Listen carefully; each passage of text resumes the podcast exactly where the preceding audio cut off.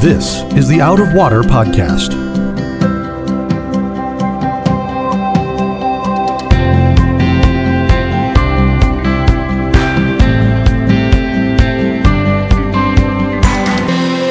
Out of Water is a production of Rio Vista Community Church in Fort Lauderdale, Florida. You can find it on iTunes, Google Play, or Spotify. We hope you'll subscribe and give us a good rating to help others find Out of Water. This time on the Out of Water Podcast, we're bringing you part of a message from Pastor Sam Kastensmith in his series, The Miracle Behind the Miracles. In this episode, Sam continues his series on the meaning behind biblical miracles. Some of Jesus' miracles were specifically ordained to denounce and condemn the self-righteousness of the religious leaders and the corruption that had taken root inside Herod's temple. Sam discusses Jesus' view of the temple in his day. Let's go to the Ingram Center Theater at Rio Vista Community Church and Pastor Sam Kastensmith. What is in Jerusalem that makes Jerusalem unique among all the cities of, of Israel? The temple. At about seven hundred B C, God begins to send a flurry of the prophets. So all the prophetic books that you find in your Bible, tons of them fall in this time period, where they're like, please turn, turn, God loves you. Stop with your wicked ways. I mean, they were sacrificing children in fires and doing crazy things. The kings of Israel were. And God says, last chance. I want to be with you. I want to dwell with you, but if you harden your heart to me, I will depart. I'm not going to be mocked.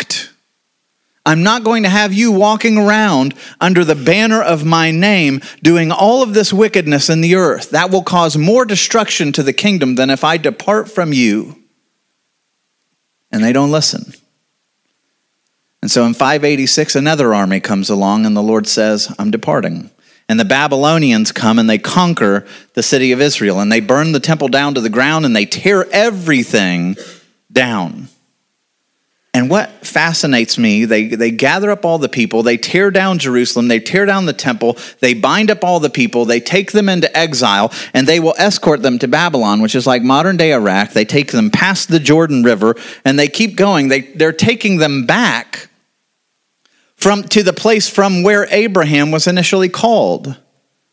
And one of the beautiful poetic things that God is doing here is from Abraham to this moment, from two thousand B C all the way to five eighty-six B C, it's fourteen hundred years of history, fourteen hundred years of progress and all the stories of what's gone on. And in days, it's all undone. This is what's done. So fourteen hundred years, listen to the history of Israel, right? You have Abraham, who's called out of Ur of the Chaldeans, out of old Babylon, to trek to a place where God is going to show him.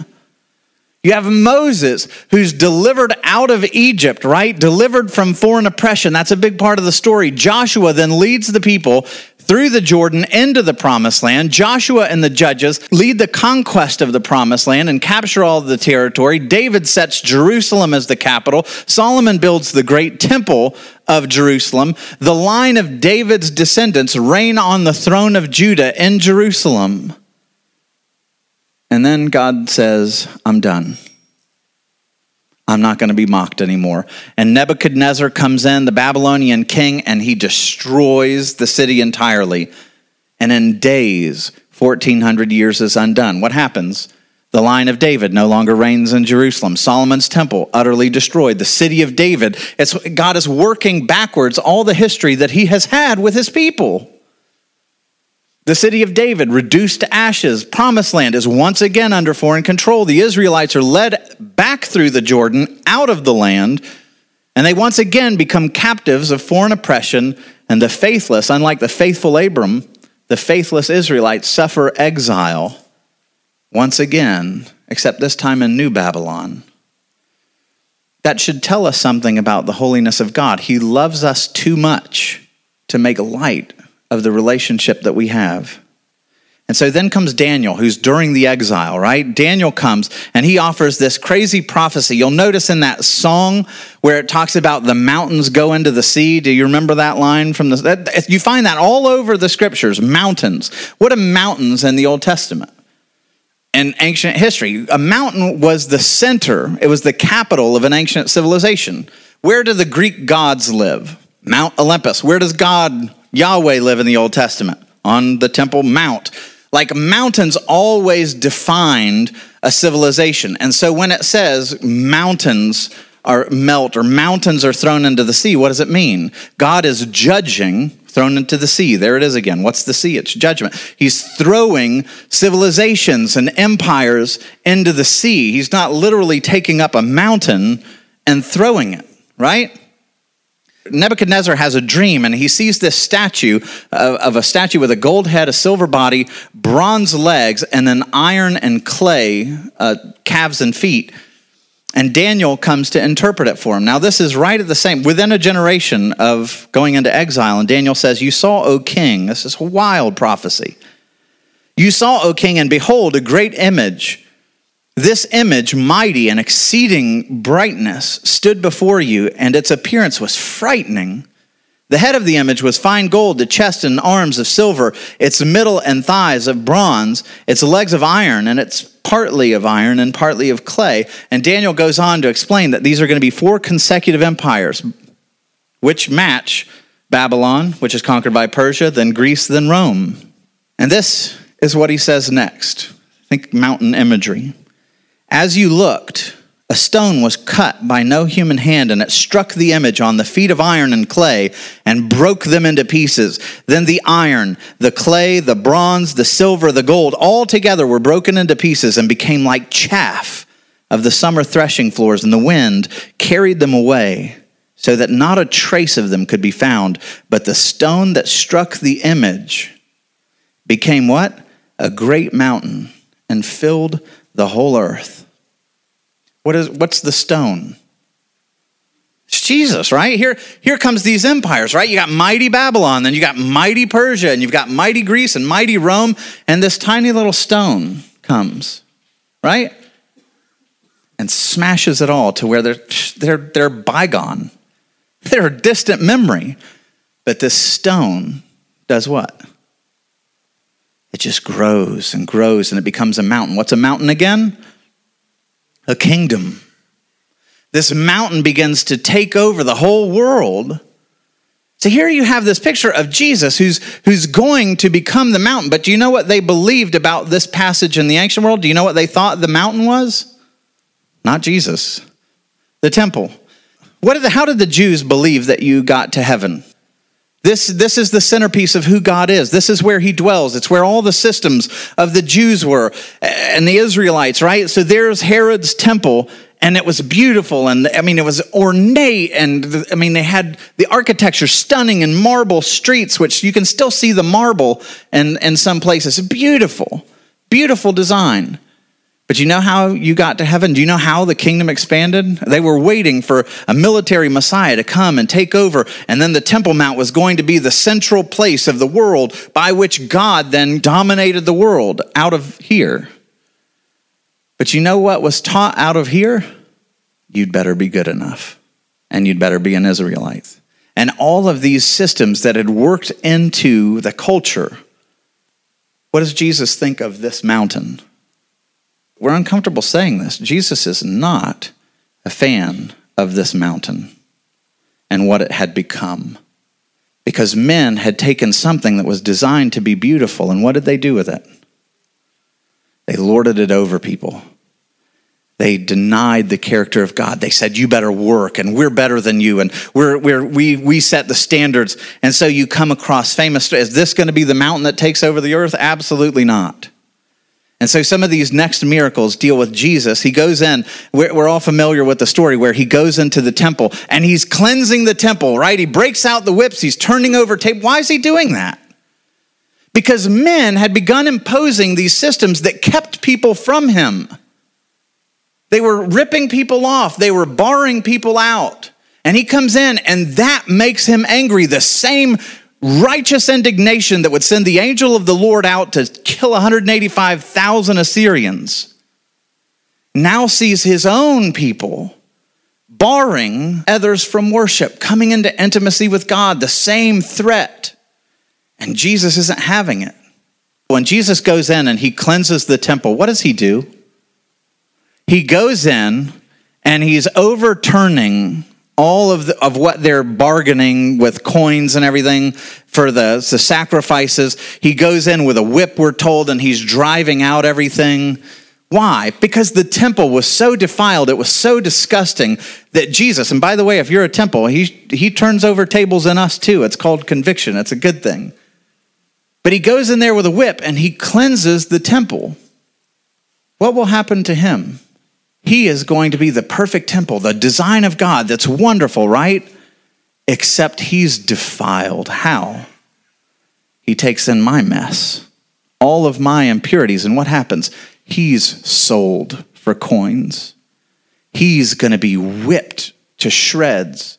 He's going to be hung on the cross. So when he's purging the temple, it's a picture of what he's going to go through. He's going to be purged of my mess and your mess.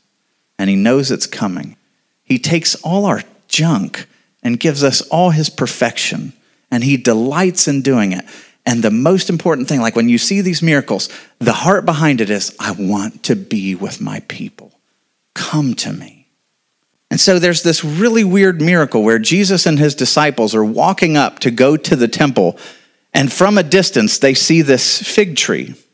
And this seems like Jesus is just being really, like he's in a bad, he's grumpy today.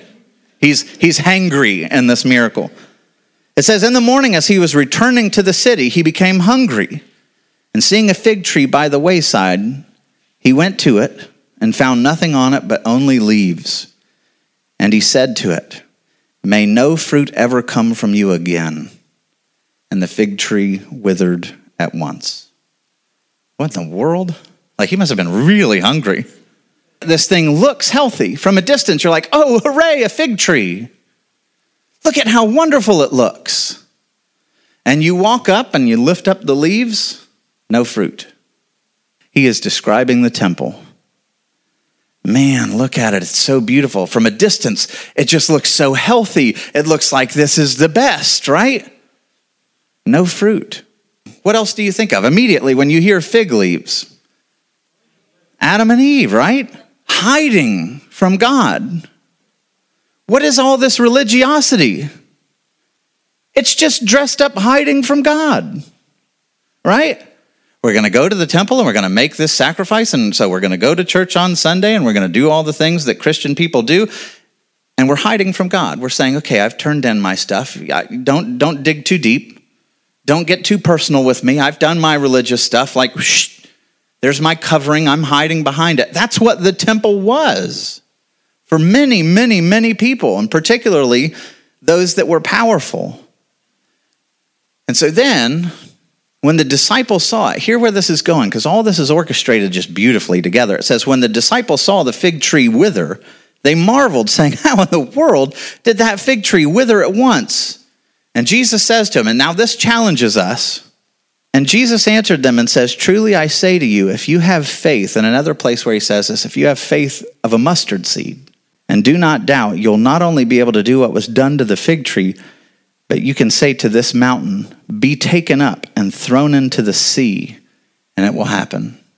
Whatever you ask in prayer, you'll receive if you have faith. How do you explain that one? What's he getting at? Is he saying that literally you can come up to a mountain and go, just believe hard enough? As a kid, I used to come up to stoplights and be like, turn green, turn green. And think that like I had some power of the mind, or like if I just believe, hey, that mountain is going to lift up and go to the sea, like that's not what Jesus is getting at. So hear this. What is, what is, because notice the word that he says there, this mountain. Where is he? He's in Jerusalem, right? He's coming into the city. This mountain be taken up and thrown into the sea. This is what he's getting at. If you have faith, all the systems, all the barriers that keep you from God, the curtain, and then the Holy of Holies, and then the temple itself, and then the outer courtyard, and, and all the religiosity, and all the sacrifices, and all the things that you had to meet, dot, dot, dot, dot, dot, dot, dot. The prophecy is that this mountain is going to come out of Daniel, take over the whole world. And everybody's going, yep, it's the Temple Mount. It's this mountain. And think how cool. Jesus is looking at it saying, throw it in the sea. Ooh. Throw it into judgment. Be done with this system. If you have faith, none of it's necessary anymore. Praise God. You don't have to be good enough. He's good enough. So Jesus left the temple and was going away, and he flat out says it. His disciples came to point out to him the buildings of the temple, and they're like, but they're so beautiful. Look at them. Amazing. But he answered them, you see all these, do you not? Truly I say to you, there will not be left here one stone upon another that will not be what? Thrown down. What happens in seventy A D? The Romans, like the Babylonians, are going to come to Jerusalem. They're going to pierce through the walls. They're going to tear down every stone, every wall, the temple gone, all of the, the articles, all of it gone. By killing Jesus, his righteousness transformed us into temples. By tearing down that temple, now his temple's begun to spread. Do you realize that this happened two thousand years ago and God's true temples are here? That mountain has taken over the world. It now extends into every single country on the face of the planet. His temple, his mountain. Massive. You are that mountain. You are that kingdom. It's really, really beautiful. And Luke seventeen, here's another weird one. The Lord said, if you have faith like a grain of the mustard seed, you could say to this mulberry tree, be uprooted and planted in the sea, and it would obey you. What Jesus is saying, and this is really bizarre, we go to it and we think, you could uproot a mulberry tree and throw it into the sea. What does that mean? Well, to understand that, you go back to first century, and the most famous poet of Jesus' day is a guy named Ovid. He dies around eighteen A D. And Ovid wrote this poem that's called Pyramus and Thisbe, and basically Shakespeare knocked him off and wrote Romeo and Juliet. But here's the story. You have a forbidden love affair, right? So you have a forbidden love affair between Pyramus and Thisbe, and they want to see each other. They want to be together desperately, but they can't. And so one day they get together and they say, here's the deal. We'll meet together at this tomb underneath the mulberry tree. And so she gets there first. Thisbe gets there first. She's excited. Oh, her love, her love. And she sees a lion come. And this lion has just devoured its prey, and it's got blood all over its face and mouth. And she flees, but her shawl falls down. And the lion picks it up and just mangles it. And so here's this bloody shawl. And guess what happens? Pyramus comes up and sees it and goes, oh, I told her to meet me here, and it's my fault. I wasn't here to protect her. And so because I've lost my love, he takes the sword and he falls on it and he kills himself. And so then Thisbe comes back, sees him dead, and thinks, oh, no, I don't want to go on. She takes the sword and falls on it. And both of them die, but before she kills herself. So it's pretty much Romeo and Juliet. Shakespeare's not all that brilliant after all. So anyway, this is her prayer before she kills herself. She says, listen to both of our prayers. Do not begrudge us, whom death has joined, lying at last together in the same tomb. And you, O tree, now shading the body of one and very soon to shadow the bodies of two, keep in remembrance always the sign of our death, the dark and mournful color. She spoke, and fitting the sword point at her breast, fell forward on the blade, still warm and reeking with her lover's blood. Her prayers touched the gods, for the mulberry fruit still reddens at its ripeness. So what does Jesus mean here? What is the mulberry tree? In the ancient world, what did it symbolize? Well, keep in remembrance always the sign of our death. It's death. It's their death. It's to, to commemorate these lovers. But here's the deal. In this poem, their legacy is death. All they get is a stupid mulberry tree. Like if I prayed and I said, God, just, just give me a mulberry tree. You're like, that's all I want to be remembered. Like that would be really sad, wouldn't it? And so so when he, by the way, when Pyramus is killed, when he's, the sword goes in, it's pretty graphic, and it said the blood spurts out and turns these the white fruit red. And so that's what he wants to be remembered for, that their death turned the fruit red. and the mulberry tree was a symbol of their death. And here comes Jesus saying, if you have faith the size of a mustard seed, that is not your legacy. You can say to death itself, pick up and plant yourself in the sea. Death dies if you have faith the size of a mustard seed. That's the way our Lord works. Like I, one of my favorite stories, when I talk to people who really don't know Jesus or in, are intimidated by the faith or think, I don't want to do that. I don't, the faith, uh, or someone who just had someone pass on and they're not sure that they're a Christian. It takes a mustard seed, small, tiny, so tiny, a mustard seed of faith to uproot mountains of religiosity. It's not going to stand in your way. It takes a mustard seed of faith to uproot the emblem of death and make death itself die in front of you. You think of the thief on the cross. What did he accomplish to win his salvation? Absolutely nothing. He's standing up there, and, and basically it goes like this. He says that the other thief is giving Jesus a hard time and mocking him. And this thief says, don't do that. He is righteous.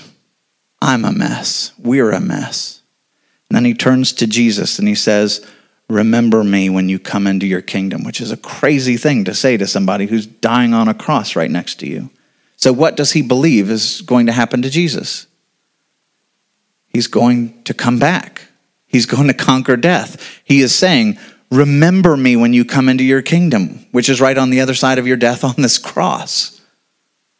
He can't, he doesn't get down and start a Bible study. He doesn't go evangelize. He doesn't help old ladies cross the street. He is pinned to a cross and can do nothing except, I'm a mess. Save me. And what does Jesus say? I tell you the truth. This day you will be with me in paradise. A mustard seed. I think when we get to heaven, we are going to be stunned at the immensity of God's grace. We're going to be so surprised at people we see there, and probably surprised at people we don't see there. God is good. He's abundantly wonderful, and he takes care. He takes all the judgment. He dives into the sea so that we can have calm, so that we can have life. He takes the death so that we get to throw the mulberry tree and the mountain away. Thanks, Sam. And thank you, friends, for listening to our podcast. If you liked what you heard, please give us a good rating. That will help others find the podcast also. We hope you enjoyed your time with us, and you will both subscribe to the podcast and listen regularly. You can find out more about Out of Water, catch up on past episodes, and access show notes at our website, rio vista church dot com slash out of water.